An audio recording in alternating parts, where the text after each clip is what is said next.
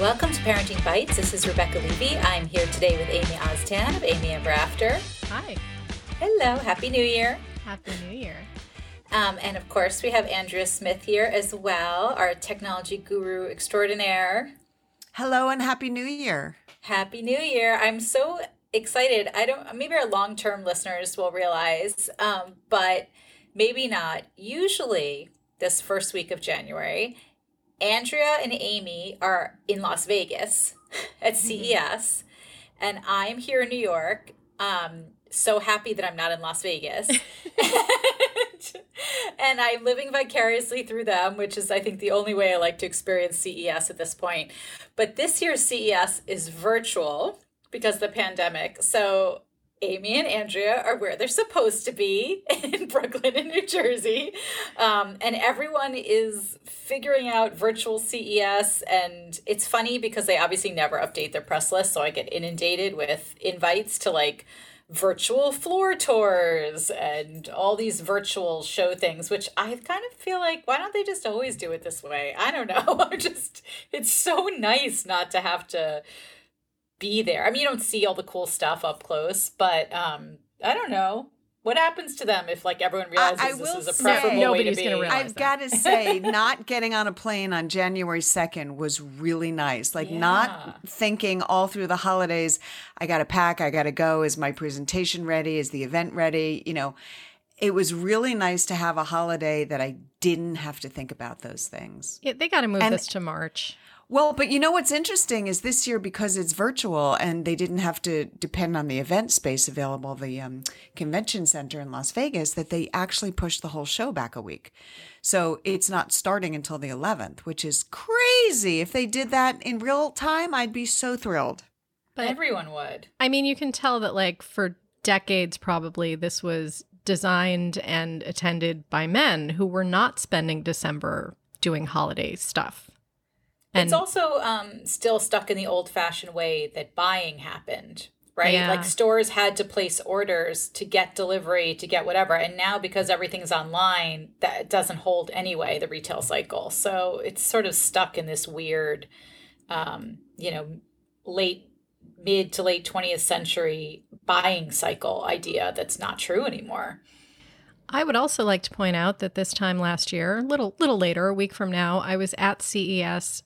After bragging for years and years that I never got sick at CES, I was sicker than I've ever been in my entire life. And considering where I was and who was there and what I had been doing, which is touching everyone. And when. I might have been sick with COVID. I'm still convinced that you were one of the first COVID people.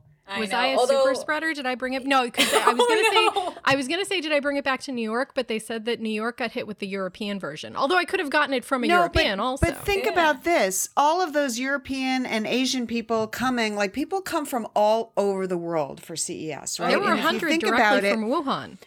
There were so many people who got sick that I heard of anecdotally at that show, that they then got on a plane to go home and probably spread it to the entire plane. Mm-hmm. You know, I think that you really, I remember getting home, honestly, and texting Rebecca, like, I haven't heard from Amy. I left her in this hotel. I was right there with her. I haven't heard from her. What are we going to do? Yeah, I was unconscious. I was really, like, remember I had to call the front desk and have them call you? Yeah. You were gone. I spent about 12 hours trying to reach the bottle of water on my bedside table. Right. And I remember saying to you, drink water when I left, because I was like, get rid of this Diet Dr. Pepper, drink water. You were telling me that and I wasn't even sick at that point. I know. Maybe that's why I got sick. Maybe it was the water.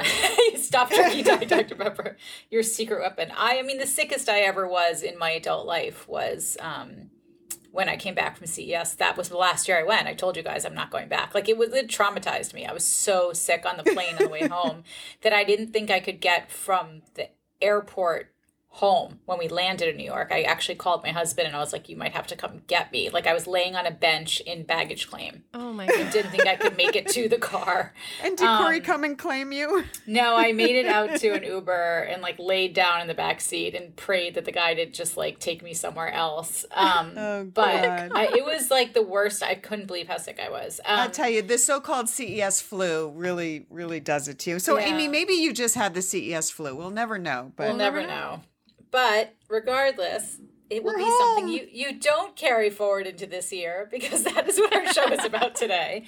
After that long-winded introduction, we are going to be talking about, we decided instead of resolutions, we're going to do the intentions move, which seems to be what everyone is shifting to now, is realizing that I think they said most resolutions are broken by February, like mid-February, people have given up on their resolutions, but intentions give you a little more forgiveness, and maybe more stick-to-itiveness because you're going a little gentler on yourself. And if you're like me, if you have a perfectionist brain, it gives you a way out, because without quitting everything, because I can't do resolutions, because if I don't do it perfectly on January 2nd, then I'm like done for the year. Like it just doesn't work with my brain.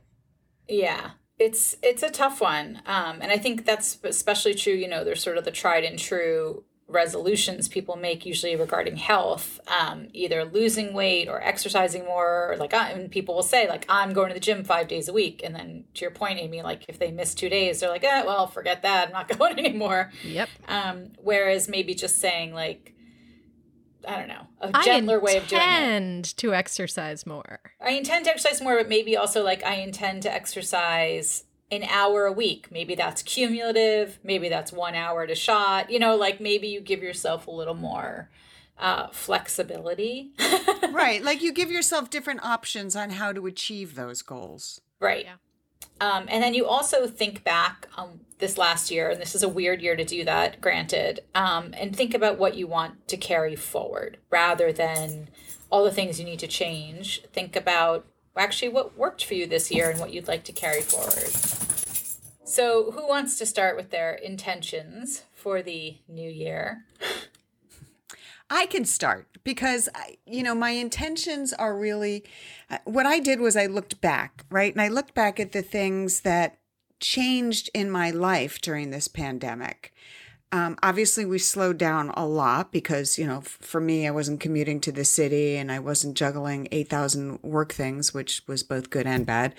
But there was so much good, I wanted to be able to look back and say, what was good? What made me happy? What brought me joy? And those things are really things that I never took note of or maybe took for granted before. And those are the kinds of things that I want to carry forward as an intention, to really take note of them and live in the moment. Like I started walking with friends every single morning. I mean, it could be 24 degrees out and we still walk at 8 a.m. And it's a group of friends and we've become so close. We all wear masks, by the way, when we walk. There's 4 or 5 of us. And it's taught me a lot about just, the spirit of having a buddy, having somebody kind of to hold you accountable for what you want to do, and also to have companionship.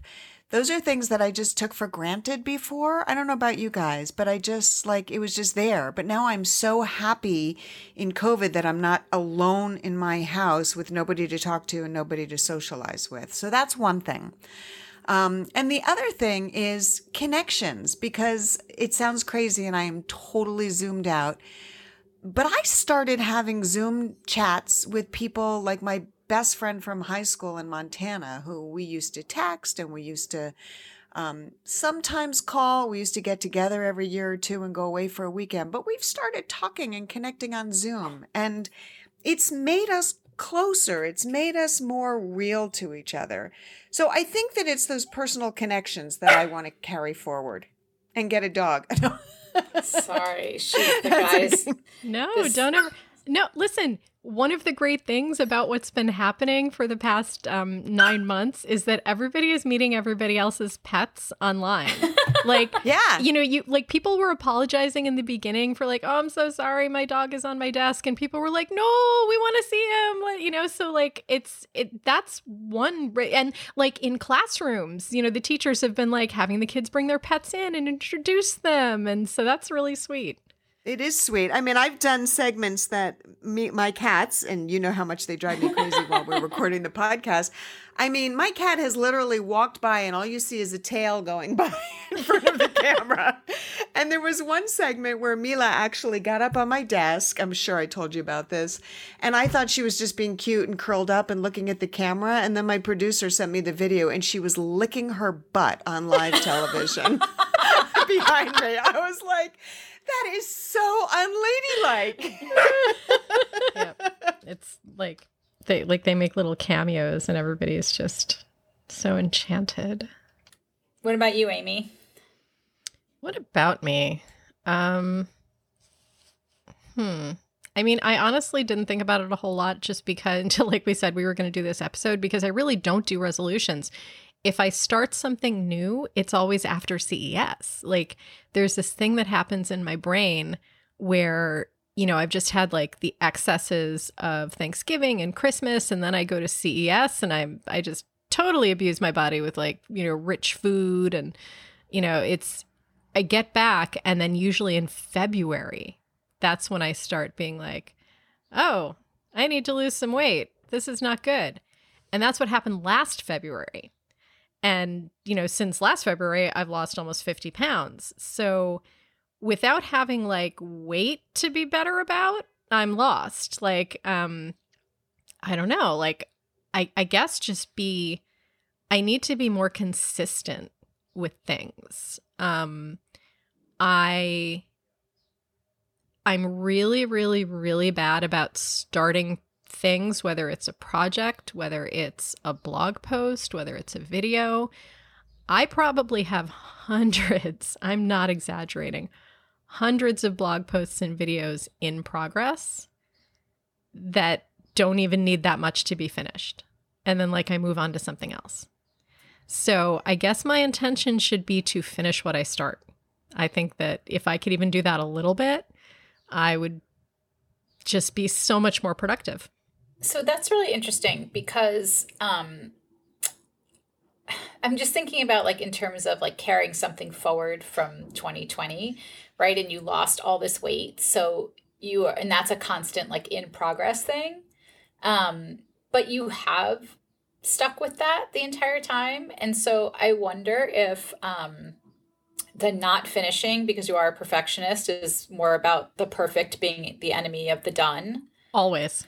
And it makes me wonder, just I remember this with Kids Views, we got to a point that was similar and we realized that we needed to outsource that last bit or the bit that was holding us back or whatever it was. And it's kind of amazing when you invest money in yourself you know, rather than in other things, or like you would never hesitate to pay someone to help Fiona, right? With if she needed tutoring, if she needed a project, it's sort of the same thing.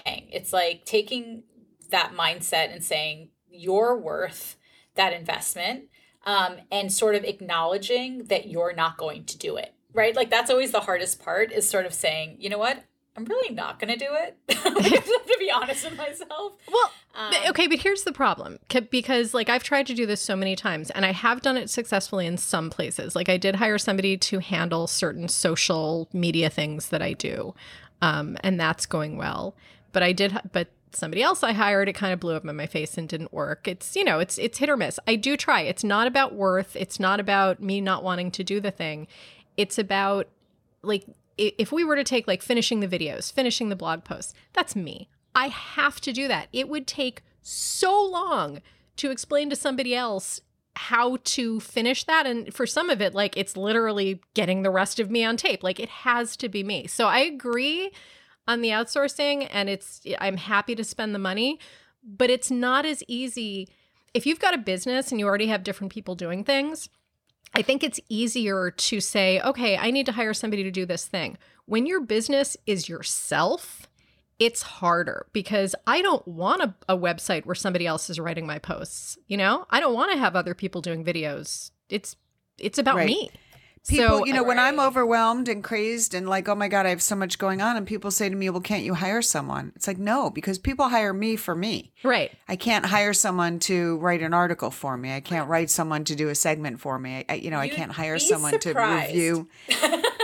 Well, I know this sounds crazy, but not video, not yourself on video, but certainly finishing the video. But what about like if somebody hired, I would love to hire someone to produce my video. Like if I could record a video and pass it off, that I would love. That if I could hire someone to do so. Right, that you can do. Let's talk.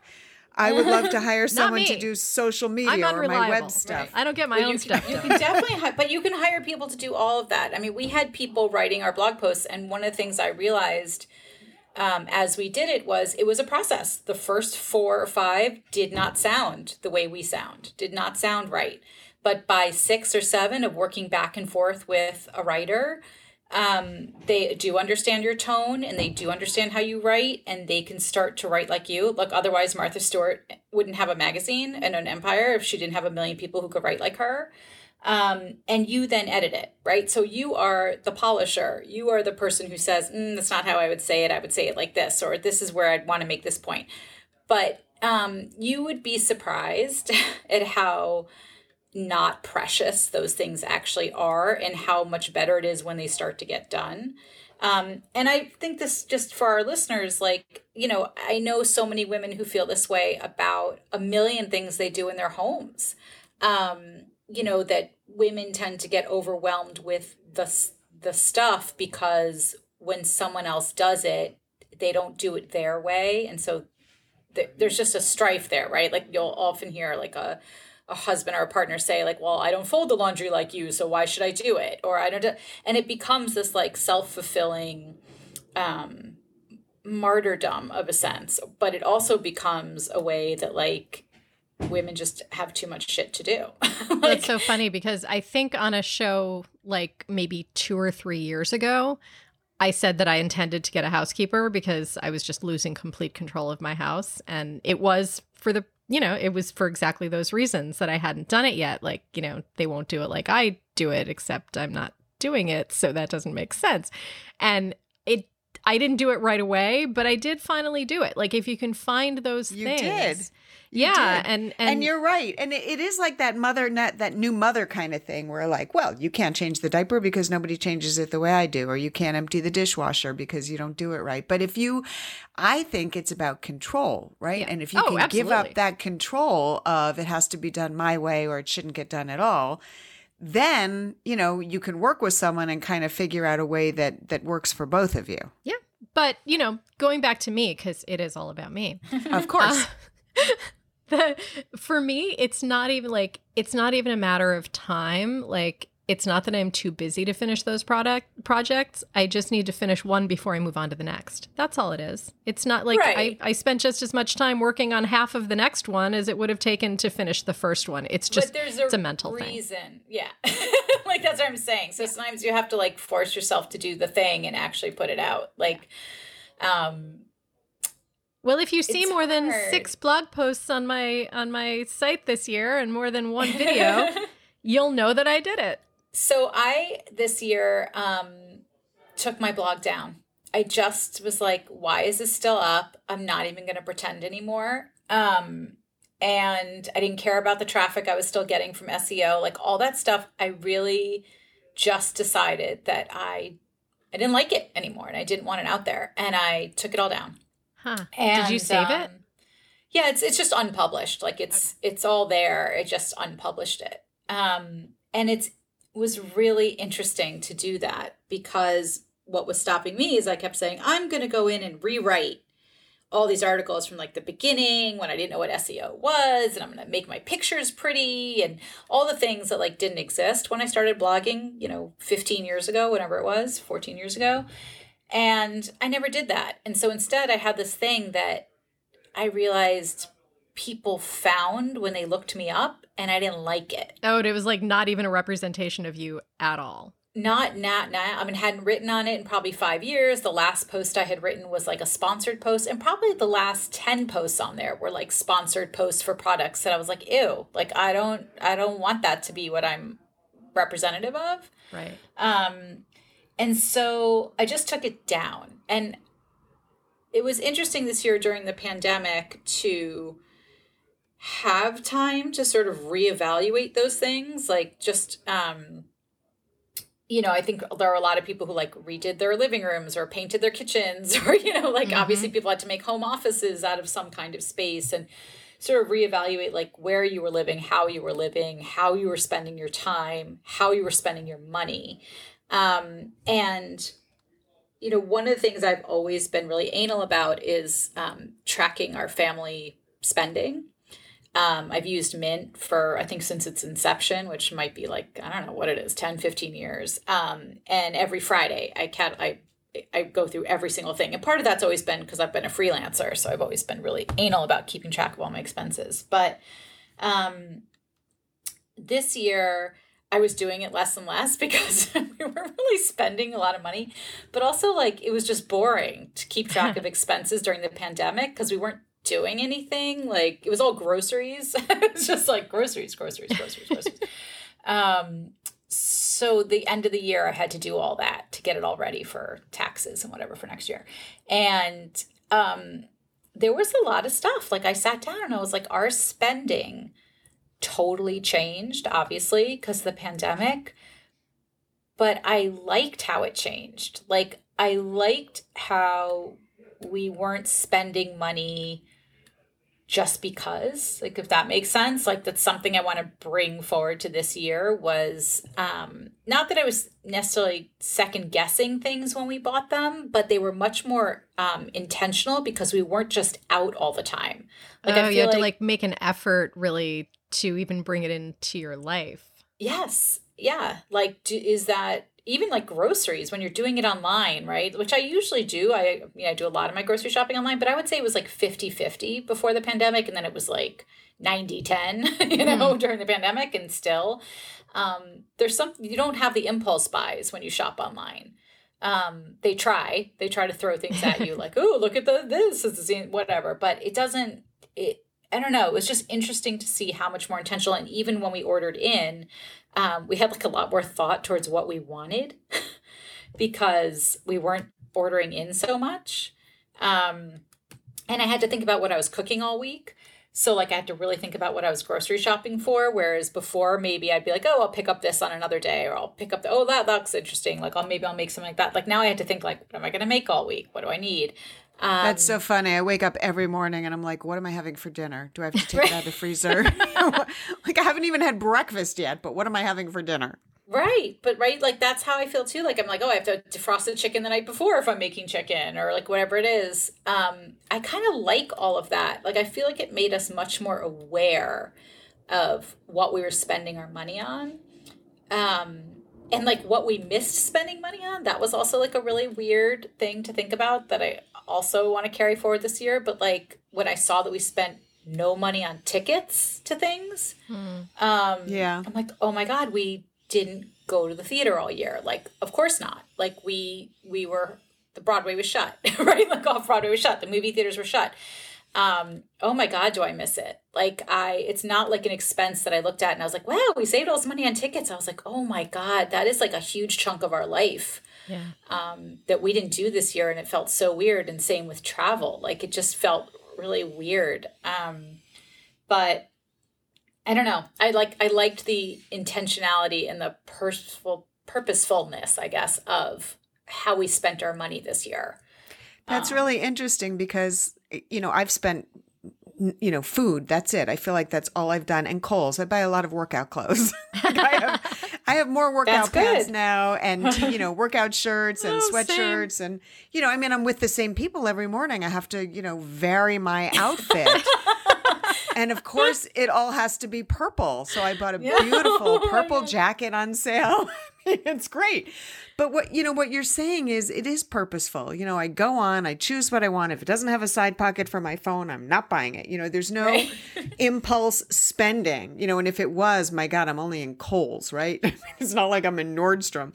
But I find that sometimes if I'm thinking about buying something like, I don't know, maybe cookware or my new monitor for my computer, I'm able to say, I spent so little money this year and this is what I'm focused on right now, my monitor. I'm worth it. Spend the money. And it's really given me a little bit of a new perspective going back to that. Are you worth spending the money? Yeah, we bought a new TV, which is something we've been talking about for probably the last 4 years. Our TV this year was 11 years old. And we wanted something bigger. Obviously, in 11 years, TVs have just gotten so much better. Yeah. Cheaper. But yeah, and way cheaper for what you can get. And you know, what we realized was like, this is what we're doing. Like, we're watching TV and movie theaters and Broadway and all the other ways we entertained ourselves. Like, that's not opening for at least another 6 months, probably more. And this is it. Like, streaming TV shows, watching movies, watching theater on the TV. Like, I've been watching opera and stuff, and I'm like, you know what? Like, I want a bigger, better TV because this is how we spend our time. And it was just something we really would talk about, and we were like, we're never do it. It seems so extravagant when you have a TV that works just fine. And then we did it. We were like, we're doing it. And you know, and of course our kids were like, you're what? Like, we're doing, they're like, you've been talking about it forever. Yeah, and they're like, now that we moved out, you're doing it? I know. Well, that's what they said about the dog. But I don't know, brought us so much joy. Like, just having this brand new TV for the last like 2 weeks. It's so much better. And what's amazing is it's not just that it's bigger, it's like the actual rent, like our last TV wasn't 4K. So having that, but being able to see everything on the screen, which sounds silly, but like, you know how everything is filmed really dark now? Yeah.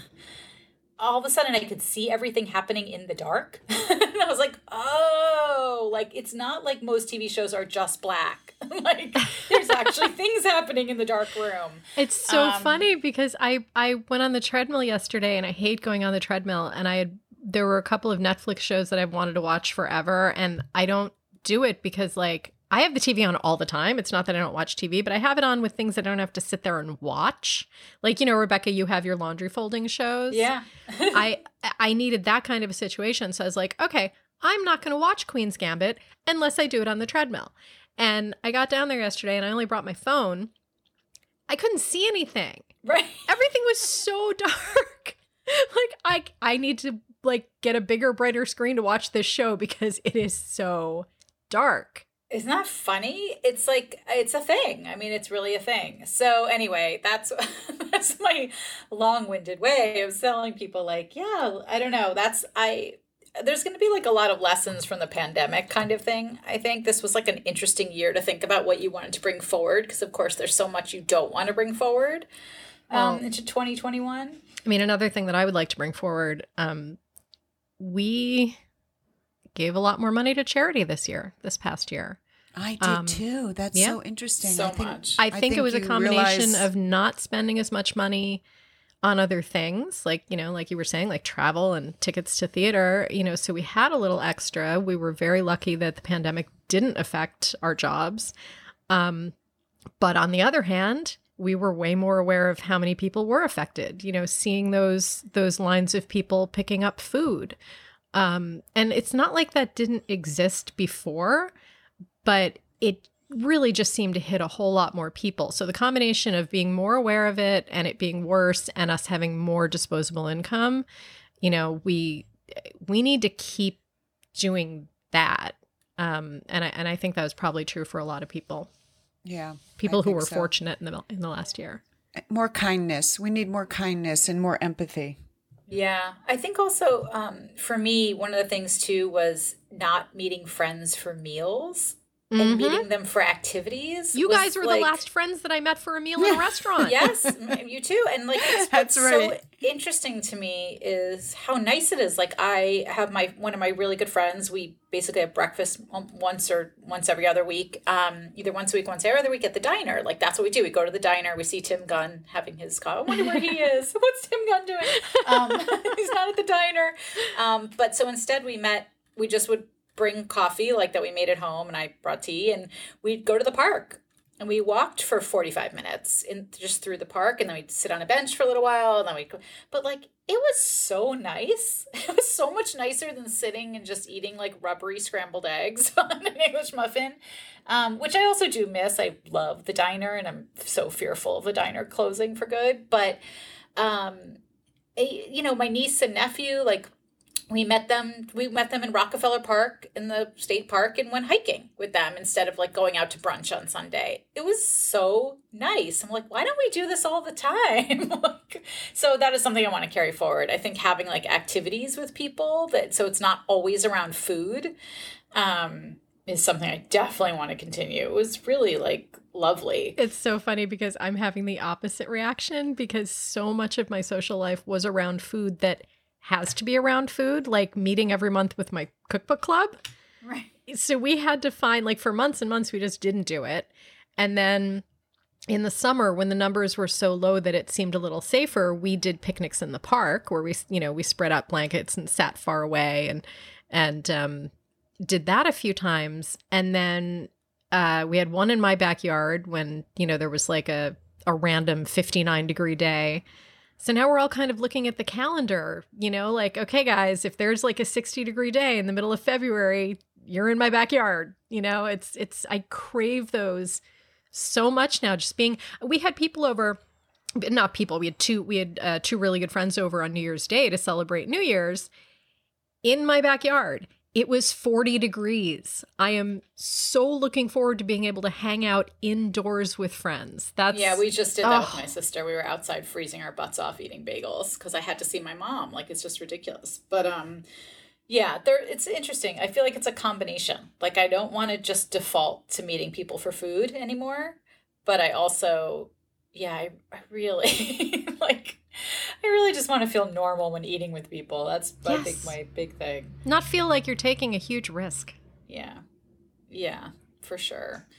All right. Anything else that we're pulling forward into the new year, ladies? No, that sounds good enough. That's good enough. That's good enough. I think we need to just really have realistic expectations here. It's all about managing expectations. Yes. I will tell you that I will be getting the vaccine the second I can. My dad is fully vaccinated, so I'm happy about that. My mom is about to get her second one. She's a nurse. It's awesome. So that's at least some progress. But all right. Well, that was a lot. That's some good intentions. I'm excited that we were able to pull some good out of 2020 to bring forward. Who knew? And we will be right back with our Bites of the Week. We are back with our Bites of the Week. Amy, what do you have? I have a bite that's going to lead to another bite. So I watched this really great series, a couple months ago, called Tales from the Green Valley.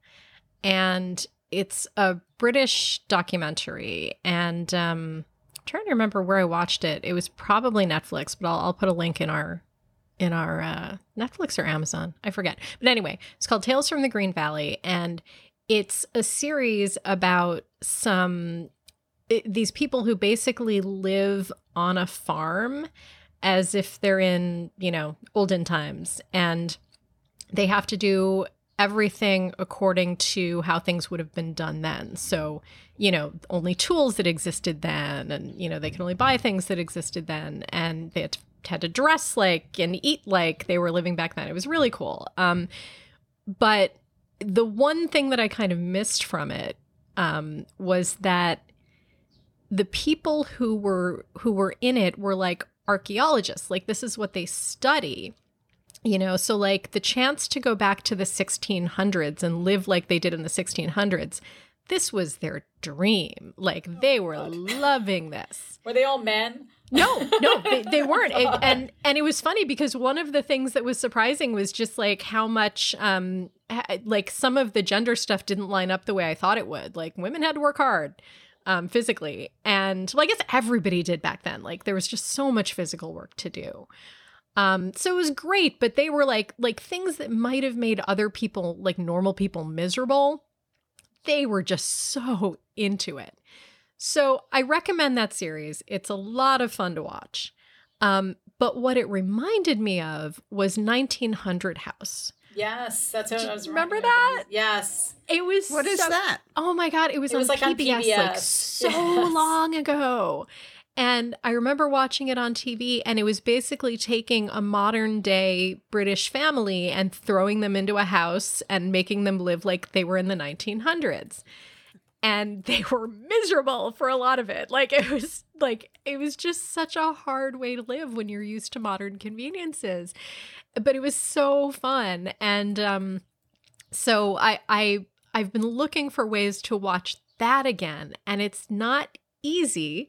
You can watch it on YouTube, but because it's such an old show, the resolution is just so bad. Like if you're used to watching 4K, your eyes are going to hurt. But it's available on Amazon for sale for a lot of money, but you can buy it used on VHS for a lot less money.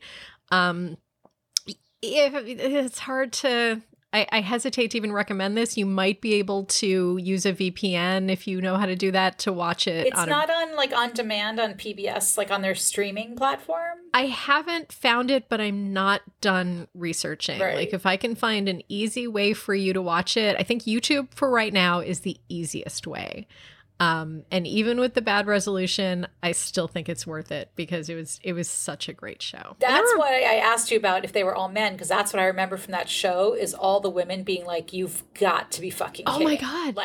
This is women's life sucked with the washboards. I remember the one woman they were supposed to be kind of an upper middle class family, and she was like, "I'm realizing that you could dedicate the entire day to putting out a decent dinner." And that was all you could do for that entire day.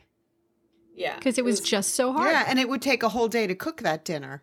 Oh, that's and prepare it. Yeah. Yeah. Crazy. All right, Andrea, what do you have? Okay. So for the holidays, I got a couple of new kitchen products for an article that I was writing on best kitchen gift ideas, which I can send a link to. But I got some new things that I tried.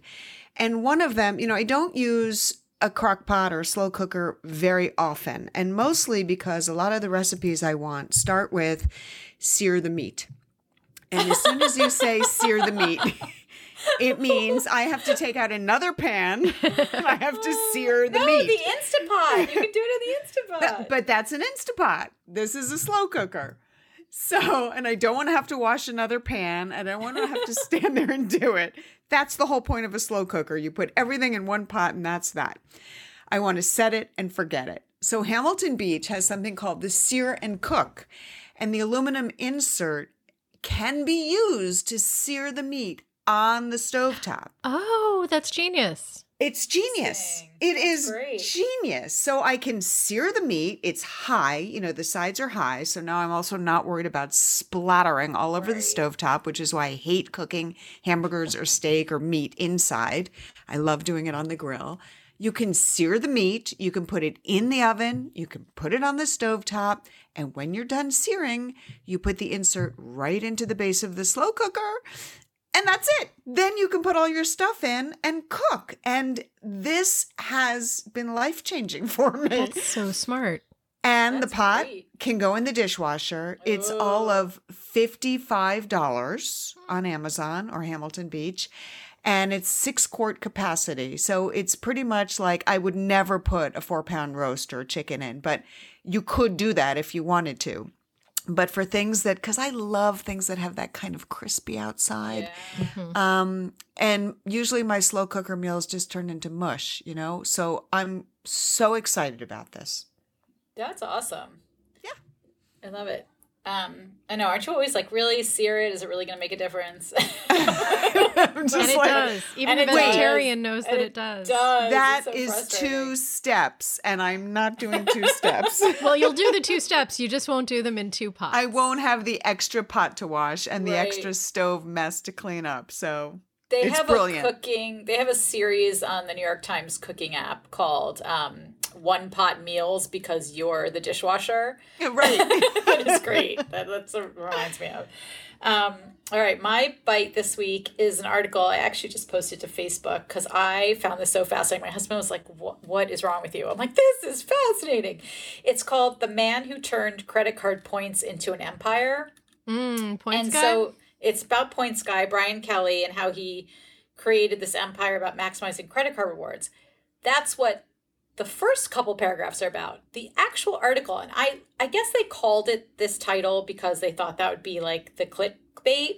The article is actually this incredibly in-depth exploration of how the points economy happened and evolved and how it really works. And it is one of the most fascinating things you will ever read if you're at all interested in, like, I want to say economics, but that sounds really dry, but it truly is a shadow economy.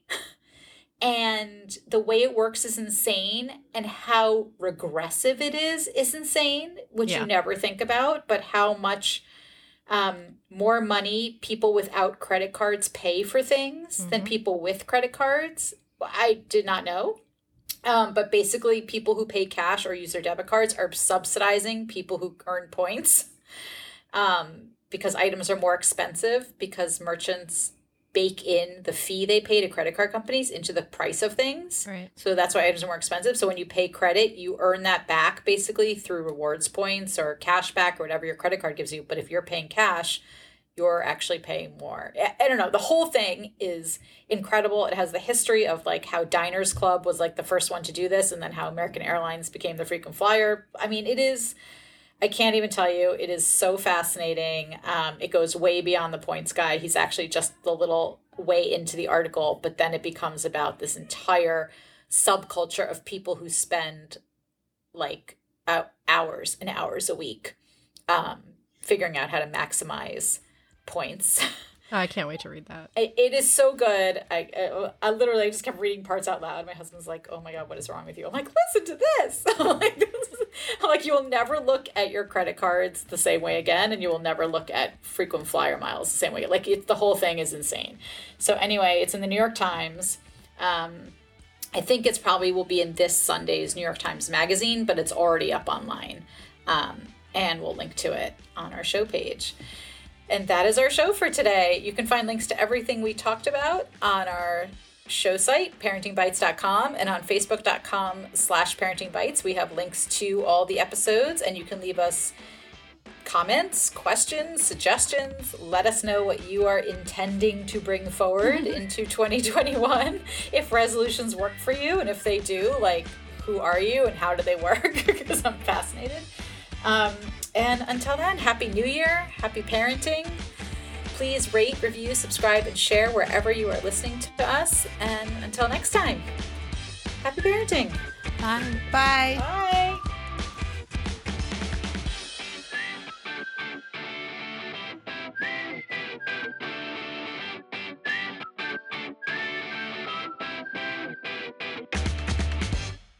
Hey, this is our Parenting Bytes disclaimer. Everything we talk about on the show is our own opinion. Any products we recommend, it's our own personal recommendation for entertainment purposes only. If you buy something through our affiliate links, or you just happen to buy or see or read or watch something that we've recommended, it's at your own risk.